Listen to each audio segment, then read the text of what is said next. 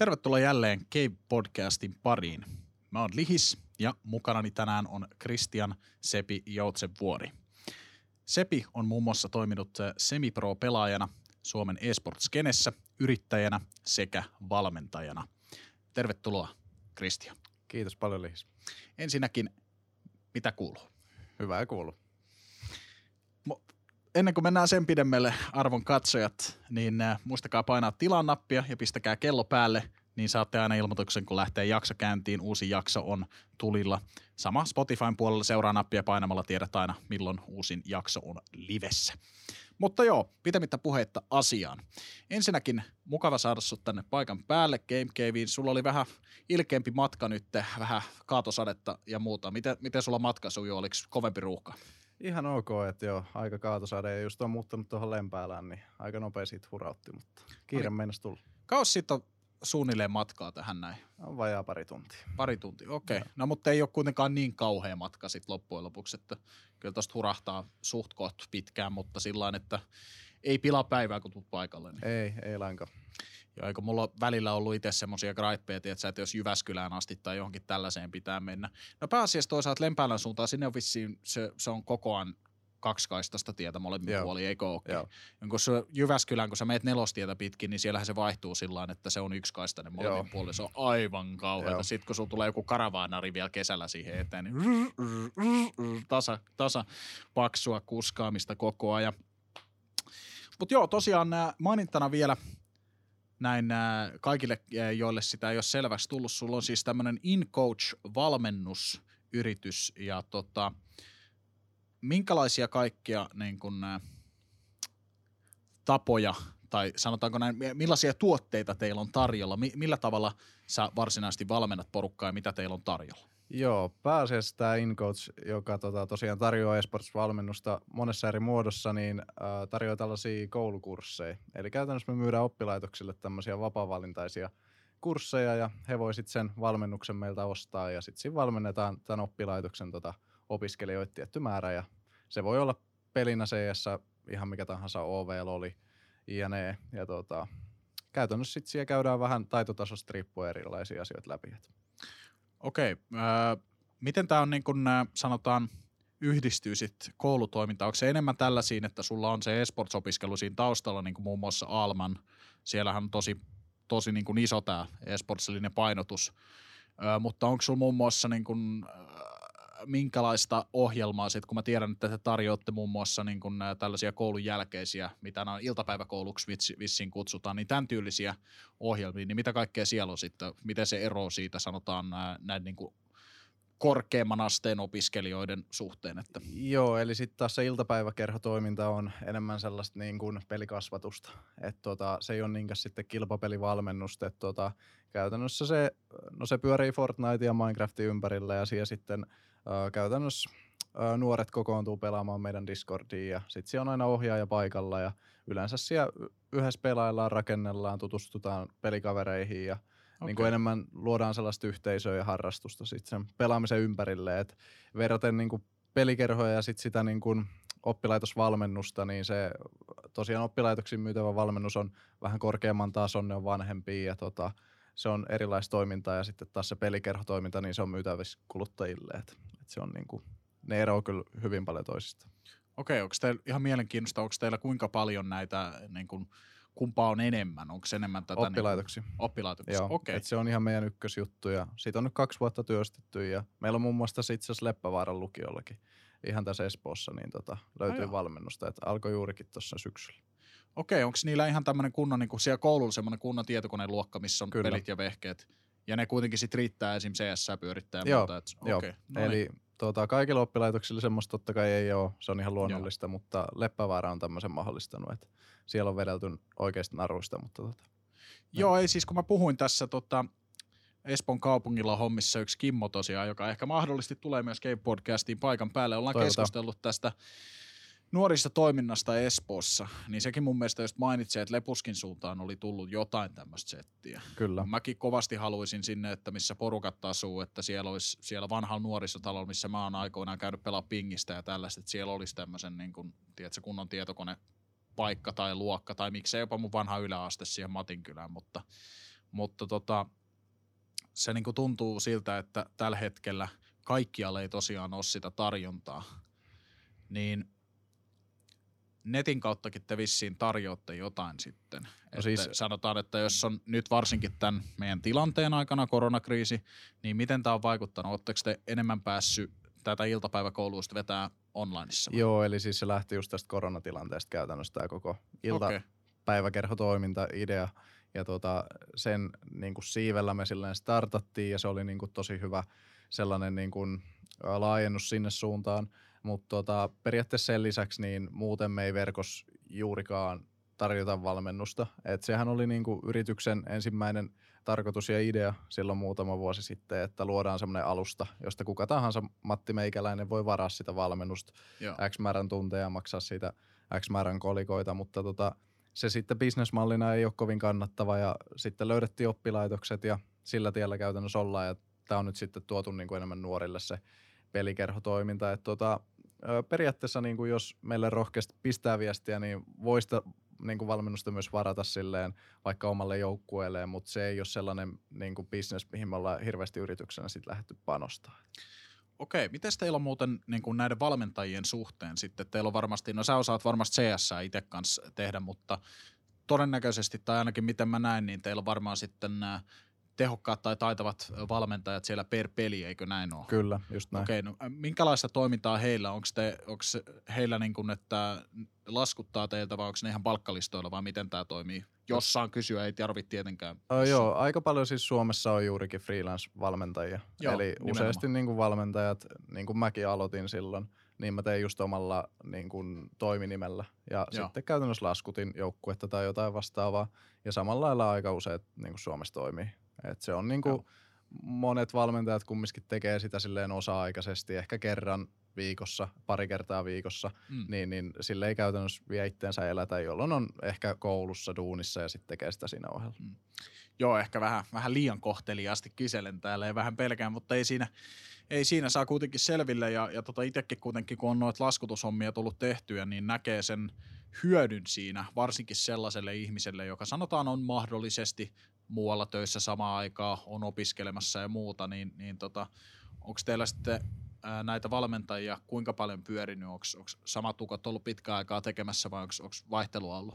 No muutamia on ollut, jotka on ollut pidempään, että niinku, äh, tämmöinen Falla, Patrikki, joka okay. juuri tuossa perusti oma organisaatio Excenin pienet shoutoutit sinne, niin tota, ja paljon tsemppiä, niin tota, hän on tosiaan ollut meillä koko taivaleen ajan ja on vieläkin. Joo. Ja tota, sen lisäksi on sitten OV-valmentaja Lövi tällä hetkellä nimellä Kreatori, niin, niin hän on ollut pitkään. Ja on sellaisia, jotka on tosiaan niin kuin pitkään tehnyt duuni. Lövi on ollut esimerkiksi Nyrkissä. Ja joo, sitä mä mietin. Overwatchi, joo. Kyllä. Ja, ja tota, niitä on, mutta sitten on myös vaihtelua, eli jotkut lopettaa, jollain ei ole aikaa, ei ehkä enää pelaa peliä tai ei kiinnosta ja näin edespäin. Et, äh, kyllä tuolla tasolla niin kuin valmentajia vaihtuu, mutta tota, on myös sellaisia, jotka niin kuin pysyy. Joo, totta kai, koska mä näen ainakin itse, että vaikka ei välttämättä olisi sit siellä pelaajatasolla enää, niin se, miten sä pysyt kosketuksissa ja saat vähän niin kuin tuotua sitä intohimoa lajiin, niin on just tämmöinen valmentaminen tai miksei jopa mun keississä selostaminen Kyllä. tai tämän tyylinen niin kuin sisällön tuottaminen siihen, että sä saat tuotua skeneen silti eteenpäin ja niin kuin ehkä jopa saat, saat siitä jonkin tasosta palkkaa tai laskutettua, niin se on tosi makea, makea sillä tavalla. Ja just tämä Tomphaku oli viimeisimpänä vieran, tai Tomppa, ihan miten vaan haluatte lausua, niin kuin hän itsekin mainitsi, niin, niin tota, on varmaan sitten siihen löviin jossain vaiheessa törmännyt, miksei jopa vastakkain sitten, kun Overwatchit ja muut on alkanut, että sillä tavalla, jos meikäläisen korvaan värähtää, niin tietää ainakin, että on, on taitava ukko, koska mä, mä oon ihan ulkona Overwatchista, joo, mä joo. kädet pystyy, mä en tiedä siitä oikeastaan closed beta jälkeen mitään. joo, vähän sama homma, että siis kyllä niin kuin, sanoisin, että on tosi tyytyväinen meidän valmentajiin ja niin kuin aina – periaatteessa mikäli joku on valmentamisesta kiinnostunut, niin otetaan huomioon ja useasti se on niinku sellaista keskustelua ja, ja niinku sellaista, että et yleensä jos sillä pelaajalta tai valmentajalta vaan löytyy niinku into tehdä sitä, niin se on yleensä niinku se paras lähtökohta. Et niinku, mä näen, että sellainen oikeasti intohimo siihen valmentamiseen ja että oot sen tyyppinen henkilö, niin on paljon tärkeämpää kuin sit se, että oot niinku huipputason pelaaja tai kova aiman tai vastaavaa. Et niinku, et tota, toki niitä mittareita on monia, mutta tota, on kyllä tosi tyytyväinen niinku meidän valmentajiin. Ja kyllä mun mielestä, kun tullaan valmentamiseen, niin se riippuu myös joukkueesta tai ehkä jopa pelaajasta että tosi paljon, että mitä sä tarvitset. Koska esimerkiksi miettii sitä, että nyt me puhuttiinkin tässä ennen podcastia, että Sotsi on tällä hetkellä Helsinki Redsin valmentaja. Joo. Niin miettii sitäkin kaveria, älä huoli Miksu, mä en nyt, mä en nyt dissaa sun CS, CS-skillejä täällä, mutta lähinnä se, että hän ei välttämättä ole se kaikista paras mekaanisesti tai kaikista kokenein, mutta se Miksu Sotsi on, on semmoinen niin kuin ilopilleri, tiedätkö? että se ei ole ikinä huono tuulella, aina tsemppaamassa ja aina Joo. sillä että no niin, kyllä hei nyt tehdään mitä keskusteltiin ja kaikki toimii ja no niin, ei, mennään, mennään, mennään, niin kuin aina löytyy sitä tarmoa, tiedätkö? niin mä voisin kuvitella, että tollanen, ton tyylinen tyyppi niin kuin Sotsi – voi olla sitten monellekin taholle ihan pelkästään se pieni boosti, minkä sä tarvit. Koska mä tiedän, mä tiedän itse monessa tilanteessa, kun pelaa CS, sä turhaudut siitä, että ei olisi pitänyt osua toi kuti, ei olisi pitänyt päästä puskeen, ei mä kärisen, ei osu ja tällaista, niin se pelkästään, että sulla on se kundi siellä taustalla. Totta kai tämä on, tää on eri tilanne, kun sulla on on joukkueelle tämmöinen niin full-time coach, mutta joka tapauksessa siinäkin, että sanotaan, Jep sulla on joku sanomassa positiivista, jos sanotaan on jonkinmoinen demo replay tai jotain vastaavaa mm. siitä, niin se varmasti jo jeesaa. Kyllä. Mutta tota, pikkasen siirtyäkseni nyt näistä valmennushommista, jotka on totta kai relevantteja sulle, niin käydä vähän sun historiaa lävitse, koska mä oon sut eka kertaa tai suhun ensimmäistä kertaa törmännyt ja kuullut siitä, että sä olit mun striimillä kolme vuotta sitten Infologi-nimisessä joukkueessa pelaamassa Counter-Strike. Kyllä voi niitä aikoja. Saattoi olla Ese Openi, tai veikkaan, että oli Ese Openi, ja varmasti kultaisia aikoja en ainakaan muuten muista. Tuota, joo, pelaajan ura on jonkin verran takana, että et aloitin silloin pelaamaan 7-8 vuotta sitten tosissani Lolilla itse asiassa, ja silloin pelasin joitakin pikku tämmöisiä online-kuppeja, ESL ja jotain vastaavaa, ja sitten siitä siirryin, siirryin aika samaan aikaan CS ja Hearthstoneen, ja tuota, sitten siitä – eteenpäin loppua historiaa. Et käytännössä CS vei voiton ja toki HS tuli pelattua, Lantrekin pyökit voitettu, mutta tota, pelinä sitten kumminkin sellainen, niin kuin, mikä ajan saatossa vähän jäi, mutta CS sitten pysy. Ja tota, joo, CS siirryin sitten pari vuotta sitten valmentajaksi, kun ei pelaaminen, sanotaan, että pelaaminen maistui, mutta aika ei välttämättä riittänyt ja halusi niin kuin viedä myös Kene jollain tavalla eteenpäin, että koki, että niin kuin pelaajana ei ehkä pysty niin paljon antaa sitten tälle yhteisölle ja alalle, kun niin kuin pystyisi valmentajana ja sitä kautta sitten luonnollisesti monen sattuman kautta ja idean kautta niin yrittäjäksi ja sillä tiellä ollaan. Että, joo. Miten sä koet itse pelillisesti, jossa sanotaan, rupeat miettimään taaksepäin. Mä en nyt rupea pyytää, että sä muistat, muistat pelin tarkkaa kolme vuotta taaksepäin tai jotain vastaavaa, mutta lähinnä se, että jos sä lähtisit analysoimaan sun sitä entisaikaista peliä, olit sä enemmän sinne aimin suuntaan, että sä teet ensin, mietit jälkeenpäin, vai olit sä enemmän sinne analyyttiseen suuntaan, että sä mietit ensin ja sit sä rupeat väsäämään, koska sulla on näitä luonnonlahjakkuuksia, jotka vaan menee ja tekee ja niin kun ei oikeastaan ajatusta, että se on semmoista autopilottia ja, ja ei niin kun, he eivät oikein pysty ajatella samalla kun tekevät, ne vaan pelaa ja se mm. tulee luontaisesti sieltä. Ja sitten sulla on tällaisia, jotka niin käy aivoissa kaiken lävitse ja niin keskustelee ja yleensä on se IGL-rooli sit siellä näillä ukoilla, jotka vähän mietiskelee enemmän ja toteuttaa sitten vasta jälkeenpäin, niin kumpaan suuntaan sulla menisi tätä spektrumia? Kyllä mä menin niinku selkeästi siihen IGL-ajattelijasuuntaan, että niinku, um, se, on, se on vähän monimutkainen asia loppujen lopuksi, mutta mä haluan sanoa, että mä kallistuin just sinne ja ehkä mä näen, että siksi, siksi se tuntuu niin luonnolliselta olla valmentaja ja tehdä sitä duunia, että kun näkee ja näki pelin aina silleen niin kuin vähän analyyttisemmin ja halus ajatella enemmänkin sitä, että niin kuin miten se kaikki toimii, miten sitä vastustajaa voi niin kuin counteraa ja miten jotakin pikkuasioita voi käyttää siinä pelissä hyväkseen ja miten se peli loppujen lopuksi sit voitetaan. Niin se oli niin kuin aina silleen mielessä ja tota, toki niin kuin silloin kun itse pelasi, niin pelasi sellaisella tasolla, että sille ei välttämättä ollut niin suurta merkitystä. Sitä ei ehkä niin kuin pystynyt tuomaan silleen niin vahvasti esille kuin halusi sitä niin kuin omaa ajattelutapaa ja tyyliä tehdä, mutta kyllä mä niin kuin aina koitin sinne päin niin kuin mennä, että mä pystyisin mahdollisimman niin kuin paljon kehittämään sitä joukkueen pelaamista ja näin edespäin. Et, et, tota, joo, vastatakseni kysymykseen, niin koen itteni niin kuin enemmän sellaiseksi analyytikoksi ja ehkä valmentajaksi kuin sitten taas sellaiseksi niin kuin. Joo, se nimittäin monella ainakin, mulla ehkä, no mä oon aika semmoinen keskitien kulkija, koska välillä se vähän riippuu pelistä mulla, että Dotassa esimerkiksi, niin kun mä pelasin enemmän silloin, niin en mä ajatellut mitään. Mä vaan tein ja pelasin ja niin kun tein sitä, niin kun väsäsin. Okei, tiettyyn pisteeseen asti sun on pakko ajatella Dotan tyylisessä pelissä, mutta meillä oli yleensä ne kaksi ajattelevaa ukkoa siellä. Mä olisin, joo okei, selvä, tehdään näin, juu, mennään eteenpäin, ok.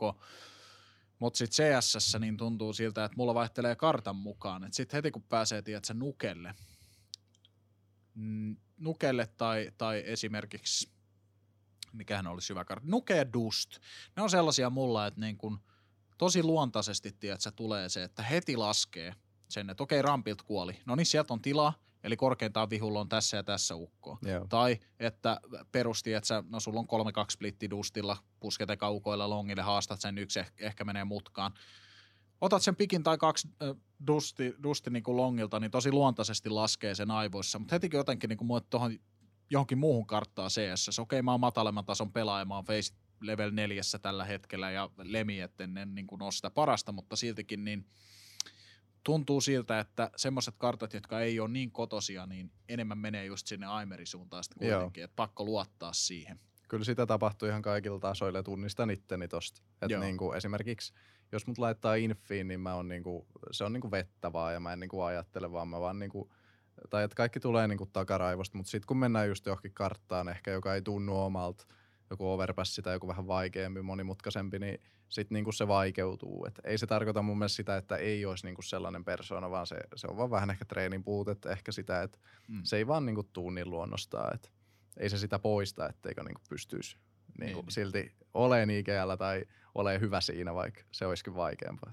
Niin, se kuitenkin on sitten loppujen lopuksi semmoinen asia, mikä varmaan tulee kokemuksen Kyllä, kautta kaikilla, että ei niin kuin voi – voi ilman, ilman sitä treeniä päästä sellaiselle tasolle, että se on luontaista. Mutta tota, tosiaan äh, sä siirryit sitten loppujen lopuksi äh, coachiksi aika nopeasti siitä, muistaakseni ihan, että sä ollut infologillakin hetken aikaa, mun mielestä siellä, sielläkin jo siirryit siitä rosterista. Ei, kun, oliko se, se, se, ei ollut välttämättä infologi, mutta se oli toinen rosteri ja sitten sä siihen menit coachiksi, eikö ollut? Eli homma meni niin, että infologilla pelattiin sitten siitä Enhancedi meidät nappas haltuunsa. Ai se olikin, joo, joo, joo. Siinä kyllä. järjestyksessä ja tota, Enhancerille kyllä isot pojot kanssa siitä ja tota, käytännössä siitä sitten niin kuin lopetin pelaamisen Enhancedilla ja sitten hi, hi, pienen ajan päästä niin siirryin itse asiassa tällaiselle RPT-sportsille ja tota, siellä sitten ö, tapasin Mikko Kalijärven, joka nykyään on myös InCoachissa osakkaana ja tota, hänen kanssa tehdään paljon duunia ja Alajärvellä pyörittää tätä esports-koulua ja tota, äh, paljon hienoja juttuja, mutta tota, se oli käytännössä se tie, että et niin kuin Enhanced oli sitten tämmöinen viimeinen niin kuin, äh, puoliammattilaisjoukkue, jossa käytännössä pelasi. Joo, mä just huomasin, mä vähän kävin tiirailemassa taaksepäin se Twitteriä, se oli se Enhanced-homma, oli just tää, mulla ei vaan oikein, ei, ei oikein tota, loksahtanut tästä, mutta sanotaan – ensimmäiset ajat tai tällainen niin kuin eka vaihdos siitä, siitä tota pelaamisroolista siihen coachaamisrooliin, minkälainen fiilis sulla oli siinä? Oliko se niin kuin enemmän intoa ja että sä pääsit, pääsit sä toteuttaa itseäsi enemmän, on se varmaan mitä mä haen takaa tässä verrattuna siihen, että sä oot pelaajan roolissa, vai koet sä, että sä olit niin kuin silti luontaisemmin siinä pelaajan roolissa? Se oli oikeastaan tosi kankeeta silleen siirtyä valmentajaksi, yllättävän kankeeta, että siihen oli vaikea silleen kun ei ollut mitään niin kuin opetustaustaa, ei ollut kouluttautunut valmentajaksi, niin ei loppujen lopuksi tiennyt, että miten niin kuin se palaute tulisi rakentavasti aina antaa ja ei ehkä tiennyt, että miten erilaiset pelaajat niin kuin reagoi siihen palautteeseen ja oli niin kuin keltanokka kaikin puoli. Niin se oli aika vaikeet ja se kesti silleen aikaa, että siihen niin kuin rooliin sitten ö, mukautui, mutta loppujen lopuksi niin, niin kuin pelaajat oli tosi silleen vastaanottavaisia, ne antoi hyvää palautetta ja sitten antoi myös niin kuin, kehittävää palautetta, että mitä kansi tehdä ja mi- mistä he ei välttämättä niin paljon rikkaa. Ja, joo. Tota, joo, et se oli niinku vaikeampaa, mitä mä oletin, mutta sitten niinku toki, toki aika antoisaa, että sit kun sen saa niinku rullaamaan. Niin no nythän sulla on vähän enemmän kokemusta kanssa alla, että se on todennäköisesti vähän enemmän rutiinia, rutiinin mukaista nykypäivänä se valmentaminen. Miten sä sanoisit itse, että kun tullaan tuohon tohon niinku valmennuspuoleen, monet haluaa erilaista valmennusta, totta kai jotkut haluaa enemmän tällaista Sotsin tyylistä ilopilleriä ja kannustajaa ja toiset haluaa sillä että sä oot tosi, tosi niin kuin jyrkkä ja oikein pidät kurin yllä, niin miten sä niin kuin luet tässä tilanteessa itse, että pitäisi se homma tehdä. Luonnollisesti, jos joku haluaa, että sä tuut valmentaa, niin sittenhän yleensä lähtökohta on hyvä, että ne tottelee, mitä sä sanot, tai ainakin kuuntelee, mitä sä sanot, jos ei välttämättä tottele ja yrittää toteuttaa sinne suuntaan. Mutta koet sä itse, että semmoinen niin pienimuotoinen kuri on hyväksi vai mennäänkö siinä enemmän semmoisen myötäilemällä eteenpäin? Miten sä sanoisit itse? No mun mielestä niin kuin toi kysymys ehkä vähän, että mikä on valmentajan rooli. Niin, no ja joo, toki, tavalla, kyllä, mutta... Joo, mutta niin kuin mun mielestä se on tärkein, että se valmentaja pystyy niin kuin oikeasti vaan motivoimaan sitä joukkuetta. Että vähän niin kuin tällainen ilopilleri tai sellainen niin kuin oikeasti vaan positiivinen henkilö, niin se tuo jo tosi paljon enemmän. Et sitten niin kuin omasta kokemuksesta, niin joukkueet va- haluaa tosi paljon erilaisia asioita valmentajalta ja etenkin niin kuin joukkueen niin kuin sisällä olevat pelaajat saattaa haluta ihan eri asioita. Et voi olla vaikka joukkue, jossa on niin kuin kokeneempi pelaaja ja se ei yleensä, öö, se ei välttämättä niin kuin välitä sellaisesta ilopilleristä. Et se on tyytyväinen siihen, mitä on ja kunhan niin kuin pelataan ja ollaan piru hyviä siinä, niin hän on fine. Et hän haluaa enemmän sellaista niin kuin raakaa dataa ja tiedätkö, niin kuin, että kerrot meille, että mitä asia tehdään ja perustelet sen ja niin kuin, sitten, sitten taas pistät mikin muutelle. Ja sitten mm. jotkut voi olla silleen, että ne niin kuin pitää siitä, että, että niin kuin siellä on hyvä meininki ja että sitten se valmentaja kannustaa ja se ehkä niin kuin, jos tulee vaikeita tilanteita, niin se on heti valmis niin kuin käymään niitä asioita läpi ja mm. näin edespäin. Mutta mut, mut, ähm, mä niin kuin itse koen, että mä oon aina koittanut olla enemmän just semmoinen niin kannustajatyyppinen valmentaja ja koen, että mulla on siinä niin kuin, äh, että siinä mä niin kuin saan eniten just niistä pelaajista irti. Että sit sellainen niin kuin, sellainen todella niin kuin, sanotaan asioiden tiukkaan saneleminen ja sellainen – tiukan kurin pitäminen, niin mun mielestä se voi tehdä joukkueesta sellaisen vähän liian kankeen ja se ei, se ei oikein sovi mun luonteeseenkaan. Et niin kuin, et, et, niitä on tosi erilaisia ja se riippuu aina joukkueesta, että mitä niin kuin haetaan. Totta kai monella ammattilaisjoukkueellahan nykypäivänä niin se on vähän enemmän kanssa siinä niin, niin sanotusti analystin suuntaan menevä toi, toi niin kuin valmentajan paikka.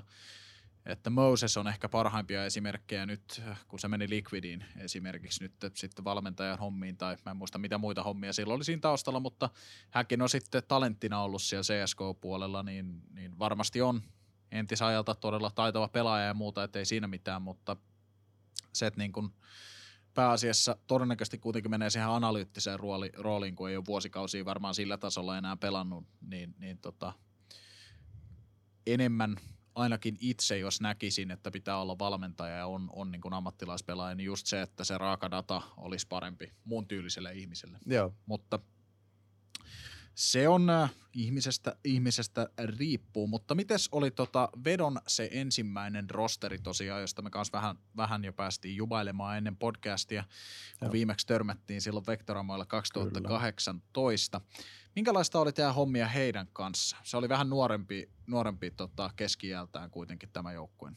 Joo, että siis siinähän oli, siinä oli kaikenlaista pelaajaa ja siinä tapahtui paljon asioita, että siis Vetohan silleen organisaationa niin oli tosi nuori ja tosiaan tämän Mikon kanssa se silloin perustettiin tuon Vimpelin vedon niin pohjalle ja, ja äh, se oli niin kuin, se oli erittäin sellaista hienoa aikaa ja anteliasta aikaa, mutta tota, toki siinä oli niin kuin, tehtiin paljon asioita ekaa kertaa ja niin kuin, etenkin niin kuin organisaation näkökulmasta. Niin. niin siinä oli paljon opeteltavaa, mutta äh, siis Linari niin oli, oli tota erittäin mukava ja siinä niin kuin, etenkin vielä silloin, kun päästiin just pelaille laneille ja näille, niin sehän oli, se oli niin kuin parasta parhautta ja ja, ja sitten toki siinä tuli ajan saatossa tuli pieniä rosterimuutoksia. Ne on aina valitettavia ja niitä sattuu joka, joka joukkueessa. Ja, ja, ja Taival oli kaikin puolin hyvä. Vuoden mä siinä olin siinä vedossa ja tota, sitten lähdin siitä muihin hommiin, mutta ää, käytännössä se kyllä opetti paljon niin tuollaisesta joukkueen pyörityksestä ja etenkin siitä, että mitä, niin kuin, miten tällaiset pelaajat näkee organisaatioja, mitä ne siltä yleensä haluaa. Ja, ja, ja siinä, siinä viisastui kyllä tosi paljon. No varmasti tosiaan mulla tulikin mieleen, mä oon täällä kirjoittanut ylös yhden matsin, joka, joka tota, on meidän välille melkoisen relevantti sen takia, koska teille, jotka ette välttämättä muistaneet tai tienneet arvon katsojat, niin meikäläinenhän oli tosiaan nämä Dota-puolella hommissa tuolla Hukka Esportsissa kaksi, kohta kaksi ja puoli vuotta sitten ja meillä oli aikoinaan Dota 2 rosteri ja silloin viimeksi, viimeksi, viimeksi törmättiin Sepin kanssa, mutta meillä oli myös CSGO-rosteri, joka oli aikoinaan Telia eSports Seriesissä ja silloin oli vastassa Sepin coachama Veto eSports ja, ja tota, nyt jälkeenpäin voin sanoa, että en betsannut siihen peliin, mutta joku muu betsas kyllä. wow, wow, wow. mutta tota, ei sanota siitä sen enempää, mutta tota, ää, loppujen lopuksi meidän rosteri siirtyi siis vedon alle ja sä pääsit heitä Kyllä. hetken aikaa valmentamaan myös. Ää, siirtyminen tämän tyylistä nuoremmasta rosterista nyt sitten tähän entiseen hukkaan, tämän, no, no nykyään ei ole rosteri enää, kun sekin on hajonnut, mutta, mutta tota, sen aikaiseen veto esportsiin, minkälainen nämä muutos se oli sulle sitten? Mm, no siis ei, ei ehkä sinänsä mä en näe ehkä, että se rosteri niin paljon vaikuttaa siihen, että miten se näkee niin kuin organisaation näkökulmasta. Että kyllähän se niin kuin valmentajana aina muuttuu se rooli, että niin kuin kun linari muuttuu, mutta sinänsä niin kuin toimin siinä valmentajan ohella niin tosi vahvasti managerina, eli periaatteessa enemmänkin niin kuin huolehdin siitä, että joukkueella oli kaikki hyviä ja että matkat suju hyvin ja olin siellä yleensä mukana, kun pystyin ja, ja. näin edespäin, niin se oli niin kuin meikän ykkösrooli siinä vedossa ja tota, se, se oli niin kuin kaikille selkeä, että et tota, sinänsä niin kuin, ö, se ei ehkä muuttanut mun päiväjärjestöt juurikaan, vaikka se linari muuttui. Et, et niin kuin kaikki oli tosi hyviä äijiä ja niin kuin mun mielestä meillä oli aina oikeasti hauskaa. Ja, ja, ja silloin kun ei ollut niin hauskaa, niin oli silti ihan mm. hauskaa. Et, Tästä itse asiassa tulee mieleen, kun sä otit esille aikaisemmin Repeat Esportsia, nyt kun ollaan puhuttu verosta kanssa ja vanhasta Hukan rosterista, niin mun mielestä on sillä tavalla hauska tämmöinen, tiedätkö, Circle is Complete juttu, se, että Sirva, joka aikaisemmin pelasi tosiaan Repeatille myös nyt menneellä kaudella, niin pelaa nyt Ninlexin kanssa, joka oli vedossa, että saatiin vähän tämmöinen pään sisäinen circle is complete homma, mutta siitä voidaankin tuota, tuota meikäläisen su, surkean, surkeata surkeampaa tuota asinsiltaa käyttämällä siirtyä tähän tuota tämänhetkiseen skenen tilanteeseen. Nimittäin nämä muutoksia on tapahtunut aivan suunnattomasti. Tämä rosteri, mistä me puhuttiin tosiaan hajos, nyt on Ninlex Sirvan kanssa Conquerissa, Jemi ja, ja tota, Lynxi pelaa SJille, ja Elfern sekä Choco jäi nyt sitten nämä käsittääkseni vaan stäkkipelaajiksi. Ja Mä, mä, en muista tarkalleen, että saako Elfern tarjousta jostain, mutta päätti kuitenkin sitten jäädä. Niin äh, ei tarvitse pelkästään heistä puhua, mutta nyt kun on totta kai X7 havussa, Jampi Ensessä, JNE, niin minkälainen fiilis sulla on tämänhetkistä Suomen Counter-Strike-skenestä ihan sillä yleisesti pelaajien mukaan? No mun mielestä paljon on tapahtunut ja niin kun mä yleensä, äh, yleensä kun mä seuraan sitä, niin kun, mitä skenessä tapahtuu, niin mä etenkin seuraan just sitä, että, että mitä niin kun niille mun edellisille, niin kun, en voi sanoa kasvateille, mutta siis joukkuelaisille niin kuuluu. Ja mun mielestä sanotaan, että, että mä oon niin kun, äh, mä oon tosi silleen optimistinen tämän niin kun skenen tulevaisuuden kannalta ja mä näen silleen, että täällä on tapahtunut tosi paljon hyviä asioita ja toki niin kuin nyt on tullut jostain syystä tosi paljon sellaisia muutoksia ja ehkä enemmän kuin ennen, niin nyt jostain syystä tapahtuu, mutta tota, uh, mun mielestä siis kaikin puolin, vaikka vaik nyt on ollut vuosi millainen tahansa, niin asiat on mennyt tosi niin kuin hyvään päin. Hmm.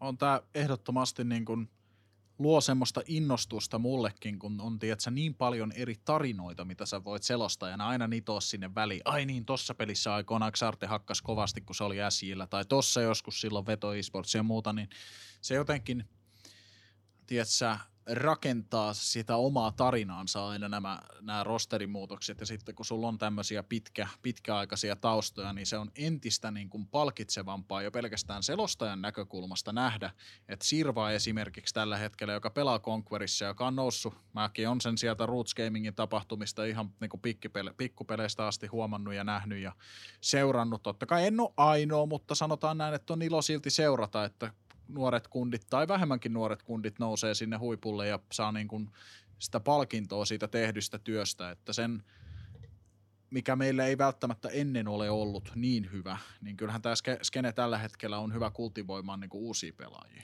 Kyllä, joo. Ja on, on kilpailu siihen tasoon asti, että kaikki Tier 2-tiimit Suomessa, esimerkiksi semmoinen yksi pieni Tier 2 El Classico, joka on syntynyt nyt sitten jo vähän ajan taaksepäin, niin on Team Frosty vastaan Roots. Että se on niin kuin ollut siellä niiden tasolla se, että aina kaikki nämä pienemmät turnaukset, niin siellä taistelee Roots, Roots ja tota Team Frosty tai jotain vastaavaa, että niin kuin on Enhanceedillä rosteria ja on, on, on tota kaiken näköistä, niin – iso hatun nosto ja toivon mukaan nähdään vastaavanlaisia tarinoita lisää. Tota, siirtääkseni tästä vielä keskustelua selostamisen suuntaan. Säkin oot käynyt vähän kokeilemassa silloin tuolla, kun Veto Esportsilla on ollut pelejä, niin sä oot käynyt siellä kanavalla vähän nämä analystihommia. Miten se ero, kun sä oot lähetyksessä? No minä tiedän vastauksen tähän aivan täysin, mutta katsojia, katsojia varten, miten se eroaa se tota, pelin analysointi, kun on live-tilanne lähetys päällä ja, ja sun pitäisi antaa kommenttia menneestä kierroksesta verrattuna siihen, että sä analysoit peliä sanotaan vaikka uudelle valmennettavalle?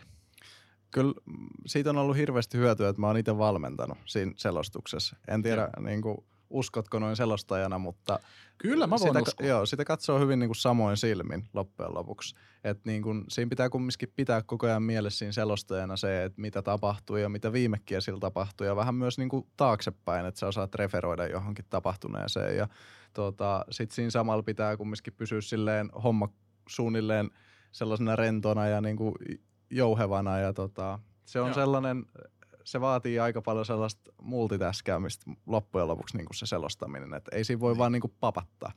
Et, et, tota, se on ollut ihan kanssa hauska kokemus, mutta koen, että siitä just valmennuskokemuksesta niin on ollut ihan hirveästi hyötyisiä. Joo, koska mä koen, että aika lailla niin kuin analystit Suomessa, älkää huoli, kun tämä ei ole mikään shots fired, kaikki rakkaat hashtag esportsfit kansat, mutta musta tuntuu, että suurimman osa analysteista voi laittaa siltä spektrumilta, että se on joko viihdyttäjä tai sitten se on analysti analysti pelitaidoltaan. Että jos mä menen koukästä, niin en mä nyt voi sanoa, että mä olisin muuta kuin viihdyttäjä. Et siis hypecasteriksi tai play-by-play, ihan kumpaa termiä tahansa käyttäen, niin tota, siihen mä voin sanoa, että siinä mä oon ehkä vähän jopa overqualified sillä tasolla, kun mä olen, mutta sitten kun pitäisi mennä analystiksi, niin mä oon vielä aloittelija niin sanotusti, kun ei ole Faceit level 4 kun yli ja lemin ylös vielä päästy tai saatika mitään semipro-pelejä pelattua tai valmennuksia, niin Kyllä. Niin, niin. Mun mielestä ehkä semmoinen just paras kompo niin kuin selostuksessa on se, että siinä on niin kuin vähän molempia. Et löytyy niin kuin sellainen selostaja, joka pitää sen niin kuin juoksemassa sen puheen ja, ja silleen rentsinä. Ja sitten siinä on niin kuin se vähän analyyttisempi henkilö, joka pystyy antaa esimerkiksi pointin, että miksi näin kävi ja mitä seuraavaksi ja mitä voidaan odottaa. Tämän takia mä oon maininnut monessa otteessa sekä Twitterissä että myöskin menneessä Tompan jaksossa, että mun mielestä tähän mennessä paras duo joka löytyy, jotka niin kuin kompli, komplimenttaa toisiaan, niin on, on Tompa ja Robu Johnson. Joo, Sen takia, koska sulla on nimenomaan niin kuin se analystipuoli ja Robu on aika semmoinen, kyllä sekin välillä heittää huulta, mutta musta tuntuu, että se on kaikista eniten, se ja Kaletski on, on eniten sellaista no bullshit ukkoja, kun tullaan siihen analysointiin. Mutta Tompa jotenkin tosi hyvin kompensoi sitä, koska se on aika huumorimiehi loppujen Kyllä, joo. Niin, tota, se, se on, vaatii sen, se vaatii sen niin. Niin kuin niin, toisen huumorimiehen niin, siinä. Se on niin palat, palat loksahtaa, tiedätkö, kohdalle. Se on hyvin, hyvin semmoinen satisfying Kyllä. selostus heiltä kaikin puoli. Mutta tota, tosiaan me vähän, vähän sivutettiinkin jo sitä aihetta, että InCoach on nyt sitten kaksi vuotta ollut jo pystyssä. Mistä tämä prosessi varsinaisesti sulla lähti, lähti tota alkuun? Totta kai sä siirryit valmentamiseen ja muuta, mitä me ollaan kerrottu, mutta tämä niin kuin yrityksen perustaminen ja idea taustalla, että pyöritetään tämmöistä, tämmöistä tota palvelua ja, ja tota, miten menneet kaksi vuotta on mennyt? Joo, kaikki lähti sieltä Enhansedin ajoilta itse asiassa ja oltiin menossa muistaakseni Turkuun bootcamppää Ja tota, hieno mahdollisuus ja haluttiin tehdä sit siitä vieläkin hienompi ja hankkia valmentaja siihen kylkeen ja vähän kertoo, että niinku, mitä tehdä väärin ja mitä voitaisiin tehdä paremmin. Ja sitten siinä valmentaja etsiessä niin ei, ei löytynyt niinku mistään. Et ei vaan niinku tahtonut löytyä ja muistaakseni sitten loppujen lopuksi äh, Panu P12 oli meillä siellä käymässä. Et tota, mä en muista, mistä hänet sitten loppujen lopuksi kaivettiin, mutta äh, tarinan opetus oli se, että valmentajia ja valmennusta on Suomessa tosi vaikea löytää, ellei sitten tunne kontakteja tai ole jotain niin kuin tuttua, joka valmentaa. Ja Joo. sitten siitä uh, yön pimeinä tunteina joskus sain idean, että mitäs tässä voisi taas tehdä. Ja uh, idea oli se, että tehdään tällainen alusta, että jolta kuka tahansa voi sitä valmennusta varata. Ja sitten rupesin keräilemään kontakteja, että ketkä haluaisi tulla siihen valmentaa ja rupesin rakentamaan verkkosivuja ja uh, sen sitten launchasin ja totesin, että eipä tämä oikein niin otakaan tuulta alle. Ja uh, hyvin pian totesin myös, että ei se ole kovin kannattavaa. Ja sitten siitä um, mikä soppilaitos, taisi olla Saskyeli, joka val, tota, tarjoaa opetusta tuolla Pirkanmaalla päin, niin oli kiinnostunut e-urheilusta ja sitten päästiin heidän kanssa yhteisymmärrykseen, että mitä he haluavat ja lähdettiin sitten sinne järjestämään tota e-sports-valmennusta ja mm. he oli sitten meidän tämmöinen ensimmäinen oppilaitosasiakas ja on itse asiassa vieläkin ja tota, siitä se sitten lähti eli tunnistin sitten siitä, että tällaiselle voisi olla tarvetta ja pian jälkeen toi Mikko Kalijärvi hyppäsi mukaan kelkkaan ja tuli meidän koulutussuunnittelijaksi. Ja sitten siitä asti ollaan kehitetty meidän yritystä ja koko ajan niitä kursseja ja meidän valmentajia ja koko ajan koitetaan mennä eteenpäin. Tämä, pitääkö tämä teidät molemmat ihan täyspäiväisenä nyt sitten tässä yritystoiminnassa vai onko teillä jotain muita töitä siinä ohella? Mikko toimii tota, luokanopettajana vielä Alajärvellä, eli okay. pyörittää tota, Alajärven esports-opintoja. Siellä voi opiskella tota kilpapelaajaksi ja sitten voi opiskella esports-bisnestä ammattikoulussa. Ja tota, mä nyt siirryn sitten tuossa vuoden vaihteessa päätoimiseksi yrittäjäksi tähän InCoachille. Eli tota, sitten niin kuin toivon mukaan ja mun laskelmien mukaan niin sen pitäisi mut pitää niin sanotusti hengissä. Ja kyllä homma ainakin sen verran tässä syksyllä on, että et niin kuin, nyt onneksi on syysloma, kun tätä äänitetään, niin pääsin tänne tulemaan, mutta normaalisti arkisin en olisi tänne kyllä ehtinyt tulemaan. Joo, pidetään sormet ristissä, että tämä alkaa tämä kriisi hellittää. Ei pelkästään sun takia, vaan monen muunkin takia, joka on tuossa samalla penkillä tai samalla sohvalla istunut. Nimittäin kyllähän tämä siis pienyrittäjille on ollut vaikea tämä kausi. Ja muutenkin koko vuosi a- auttanut tai ehkä pakottanut jopa tekemään sellaisia ratkaisuja, mitä ei yleensä tekisi. Että niin kuin kaikki tämä, totta kai teidän palvelu on uniikki sillä tavalla, että pystyy melkein kokonaisuudessaan tarjoamaan netin kautta – mutta sitten kuitenkin on se, on se sit ihan eri juttu, kun sulla on se niin kun, että, että sulla on, on, paikan on, on päällä, paikan päällä ja, ja että niin pystyy itse kanssa näyttää sieltä edestä ja muuta tai säätää jotain, jos on, on tarvis suoraan siinä niin nenän edessä. Kyllä. Ja tota, palvelulla, ainakin mä koen itse, että heti on paljon arvokkaampaa, jos sä pääset niin kuin lanilla keskustelemaan jonkun tyypin kanssa tai niin kuin oikeassa elämässä toisin sanoen. Kyllä. verrattuna siihen, että sulla on se netin kautta, koska sitten sulla on heti niin kuin 100, 120 asiaa, jotka voi häiritä sua siitä olennaisesta, vaikka se keskittyisitkin siihen hommaan verrattuna siihen, että sä oot siinä ja toinen puhuu. Se on jotenkin tosi, tosi vaikea mulla ainakin yhdistää pidem, pidempien, niin kuin sanotaan, heti kun rupeaa menee yli joku puoli tuntia, tunti, niin sitten se rupeaa vähän keskittyminen herpaantumaan, Joo. jos se ei ole irli. Joo, kyllä se on niin kuin paljon antoisampaa sillä paikan päällä valmentaa ja toki kaikilla, kun puhutaan oppilaitoksista, niin ei kaikilla ole mahdollisuutta siihen tarjoa jotain laitteita niin kuin oppilaille. Et, et, et ei sitä tosiaan kaikkialla ole ja meidän palvelu just vahvuus on se, että kuka tahansa pystyy sen järjestämään niin kauan kuin niiden opiskelijoilla on PC kotona, että se riittää. PC Discordia ja se valmennettava peli, niin avot. Niin. Te vähän ollaan tarjonnasta päästy jo puhumaan teillä, teillä tuosta yrityksessä, mutta onko teillä jotain tavoitteita nyt sitten?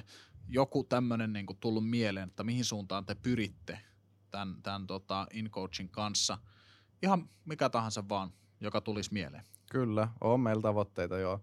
Ja ihan niin kuin ykköstavoite, mitä aina ollaan haluttu ajaa eteenpäin, on just se, että niin kuin kaikilla oikeasti pelaamisesta kiinnostuneille – niin olisi mahdollisuus siihen valmentamiseen ja siihen valmennukseen. Et niin kuin, etenkin nuorilla, jotka hakee sitä niin kuin uraansa pelaajana, ehkä haluaa pyrkiä oikeasti kilpapelaajaksi tai haluaa vaan höntsää, niin se, että niille olisi mahdollisuus tarjosta valmennusta, niin se on niin kuin ihan meidän ykkösjuttu. Että et niin kuin meidän tapa tehdä sitä on mennä sieltä oppilaitoksien kautta. Et sieltä löytyy ne pelaavat nuoret ja siellä niin kuin se business käytännössä pystyy pyörimään silleen kannattavasti, niin se on meidän tapa tehdä sitä.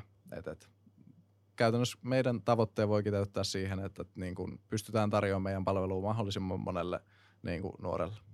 Joo.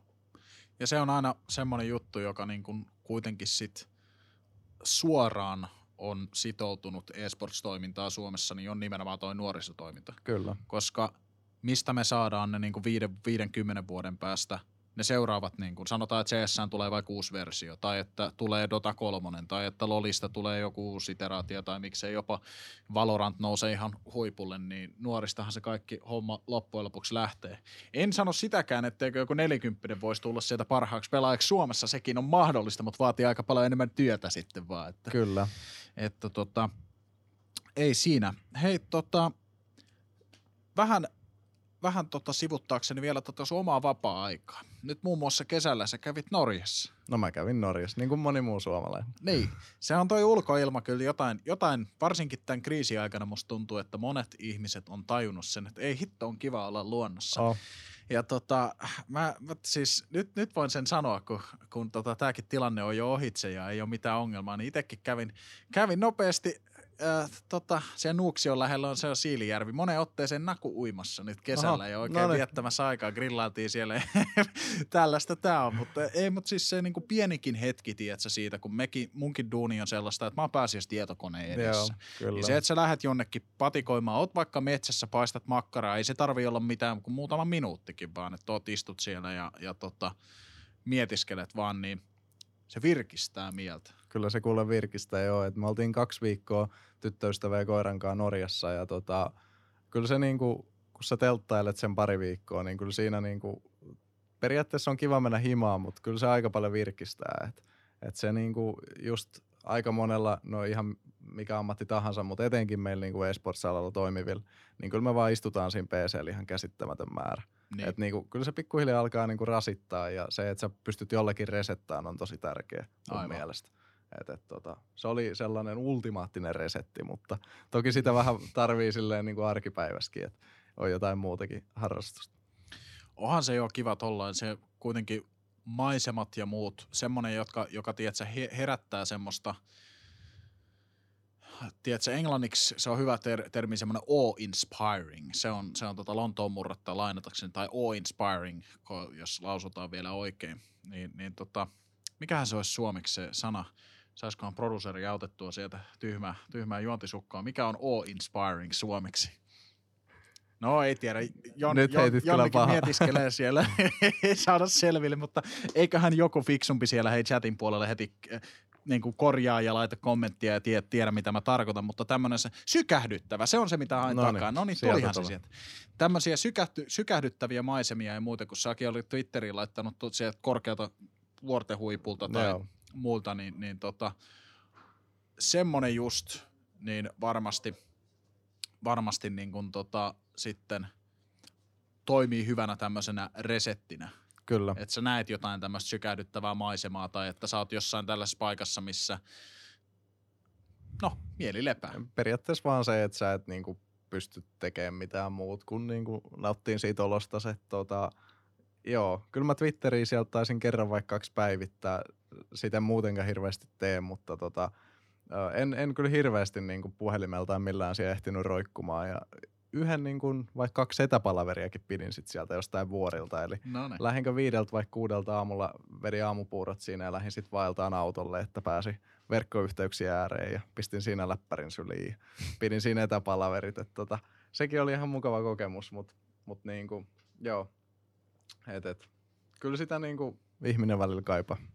Mitä te safkasitte, kun te olitte siellä patikoimassa? Ihan mielenkiintoista. Öö, me hamsterattiin hulluna siis ruokaa, että niin kuin, mitä mettäs nyt tehdään. Trangia yleensä niin kuin sörsselit sinne sekaan, että valmis ruokia jonkin verran, jotain hernekeittoa, sellaista mikä ei pilaannut. Joo. Ja sitten niin toki Norjaskin myydään ruokaa, että niin, sieltä. Totta kai. Joo, mutta käytännössä siis Niin. Niin. Sissipakkaus vaan tuli niin. Joo, en ostanut kyllä niitä samoja, mut, mitä Intis on, mutta tota, jotain vähän kurmeempaa sitten. Mutta joo, Niin, no siis se oman, tiedätkö, ruoan väsääminen, vaikka se nyt onkin tuommoista matkaruokaa, niin, niin kyllä se varmaan sitten heti tollasessakin paikassa, niin sul vähän on, vähän on märkä ja vähän tuulee ja voi olla vähän ilkeet, ilkeetä tota, pitkää aikaa patikoida jalkoihin sattuu ja muuta. Ja sitten se pieni hetki, kun sä istut alas ja teet, tekee sitä ruokaa, niin, niin se on varmaan aika palkitsevaa joo. sitten. ja maistuu aika hyvältä. Niin, nimenomaan. Että niin, verrattuna siihen, että no mä käyn taas kolmatta kertaa tällä viikolla Mäkkärin luukulla, että no, Antti olla ihan sama. Että niin, kyllä se, siinä on, siinä on joku siinä, tiedätkö, pienessä hetkessä, kun sä oot oikein puurtanut siihen, että sä saat sitä safkaa, niin maistuu niin paljon Kyllä. paremmat. Mutta tota, onko sulla jotain muuta paikkaa, mihin sä haluaisit lähteä niin kuin vaeltaa tai, tai katsoa maisemia, koska meidän mutsi muun muassa on aina ihan hulluna mulle, että ne, no niin Makke, milloin lähdetään Skotlantiin, milloin lähdetään Skotlantiin, koska ne ylämaathan, hei, aivan mahtavat maisemat siellä. Toisaan se, totta kai siellä sataa vaan koko ajan, Siellä sataa mutta, ihan pirusti. mutta jos sä saat sen, tiedätkö, yhden päivän kesällä Skotlannissa, jolloin ei sada, niin sit se on muah. Good luck, sä saat venassia koko kesä. No, E- en, mä, en mä tiedä. E- Ei sinänsä, että toi oli niinku kiva irtaantuminen, enkä ole, sanotaan hirveä vaeltaja. Et niinku, kyllä mä tykkään olla sille just vähän tehdä jotain erilaisia asioita, mutta tota, en ole niinku mikään ihan fanaatikko. Kyllä, Et, et, ei, ei tuu mieleen. Joo. Mm. Enkä nyt rohkene edes niinku ajatella, koska sitten tulee paha mieli. Niin, Koska mun mielestä tuolla, ainakin mä oon nähnyt pari videoa siitä, kun tää, no mä en muista sen kaverin nimeä, mä oon pahalla, mä shoutauttaisin muuten, mutta tekee näitä, just näitä patikointivideoita YouTubeen tai, tai tota retkeilyvideoita peräti, niin on siellä tota UKK kansallispuistossa. Niin ihan pelkästään jo siellähän meillä on ihan nimenomaan sykähdyttäviä maisemia. Että ois, ois, voisin kuvitella itteni, että voisin tarvita jossain vaiheessa semmoisen semmosen tota resetin, mutta Suosittelen.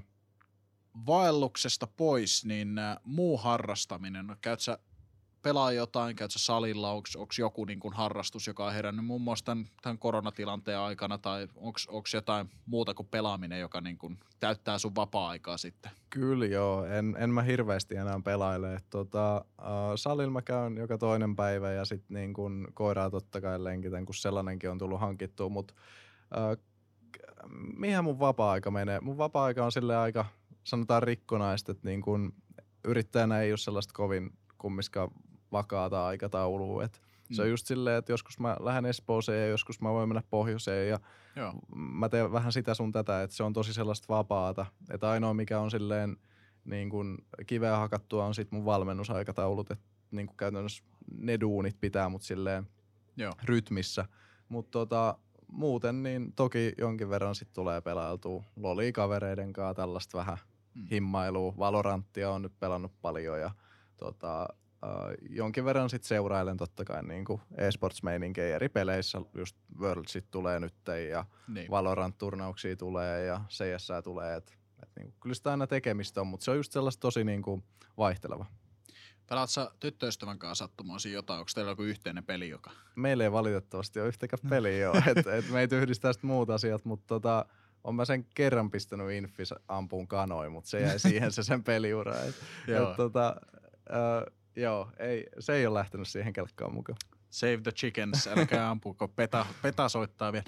Ei, mites se tota, koiran omistajalla on aina ilo puhua. Mä haluaisin koiran kovasti, mutta mä tiedän, että mulla ei ole aikaa eikä varaa pitää koiraa. Meillä on ollut perheessä ja suvussa niitä koiria ja semmoinen turri pitää jossain vaiheessa elämää hom- hommata, mutta ei vaan pysty itse. Minkä rotuinen koira teillä on? Saksan pystykorva semmoinen. Pirun karvanen ja pieni, ai, mutta ai, ai, ai, siis se on pikkuset just sellaiset, että se oikein tulee nuolemaan naamaa, kun, kun on aika mennä lenkille, just hyppää sängy. Ai, ai, ai. joo, ne on ihan kivoja ja se tuo sellaista just, no se tuo kans rytmiä arkeen, että kun Niin. Sitten on niinku pakko käyttää pihalle. Tota, se on ehkä, mun mielestä se on tämän alan niinku kyllä yksi parhaita asioita on se, että sä pystyt tekemään niin paljon erilaisia asioita. Ja Mm. se, on niinku, se on niin vaihtelevaa se sun niinku duuni ja tekeminen. Et, et se on mun mielestä niinku ihan tämän koko alan suola.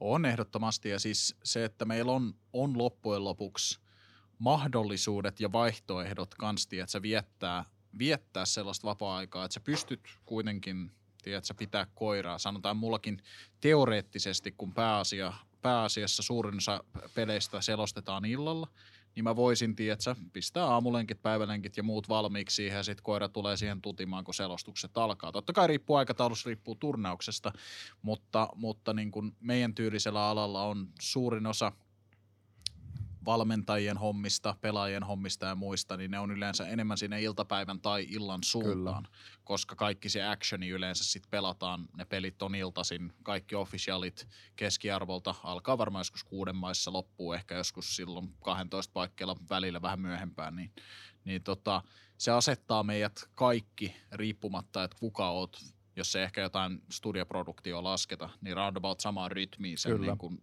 selostamisen, pelaamisen, valmentamisen ja järjestämisen suhteen.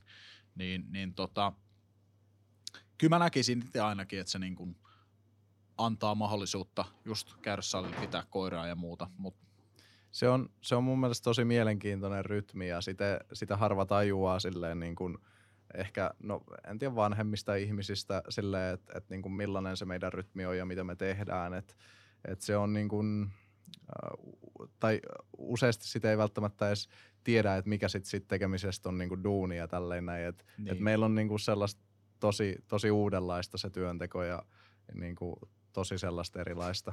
Ja se on just aika epätavanomasta, että se sijoittuu sinne ihan ilta tunneille niinku säännöllisesti se meidän duuni. Niin. Et niinku, juuri. Munkin valmennukset alkaa just sille ihan iltapäivästä ja sitten kun esimerkiksi likkakaverin loppuu duuni, niin sitten mulla alkaa se, että se on niinku näin niin. se vähän menee. Jep. Ja se vaihtelee niin, niin paljon kanssa sit pelinkin mukaan. Että, Kyllä. Että se voi olla ihan mitä tahansa. Mullakin on ollut selostuksia joskus, joskus viideltä aamulla. Mutta Tei Seiska esimerkiksi, niin me tehtiin johonkin seitsemään aamuun asti niitä selostuksia. Joo, mä muistan, ne oli ihan hulluina. Että, joo. joo, se oli kyllä, Olvari veti sitä sokeritonta Red Bullia ja mullakin silmät seiso päässä, kun tei omia kästä, oli kyllä aivan uskomatonta.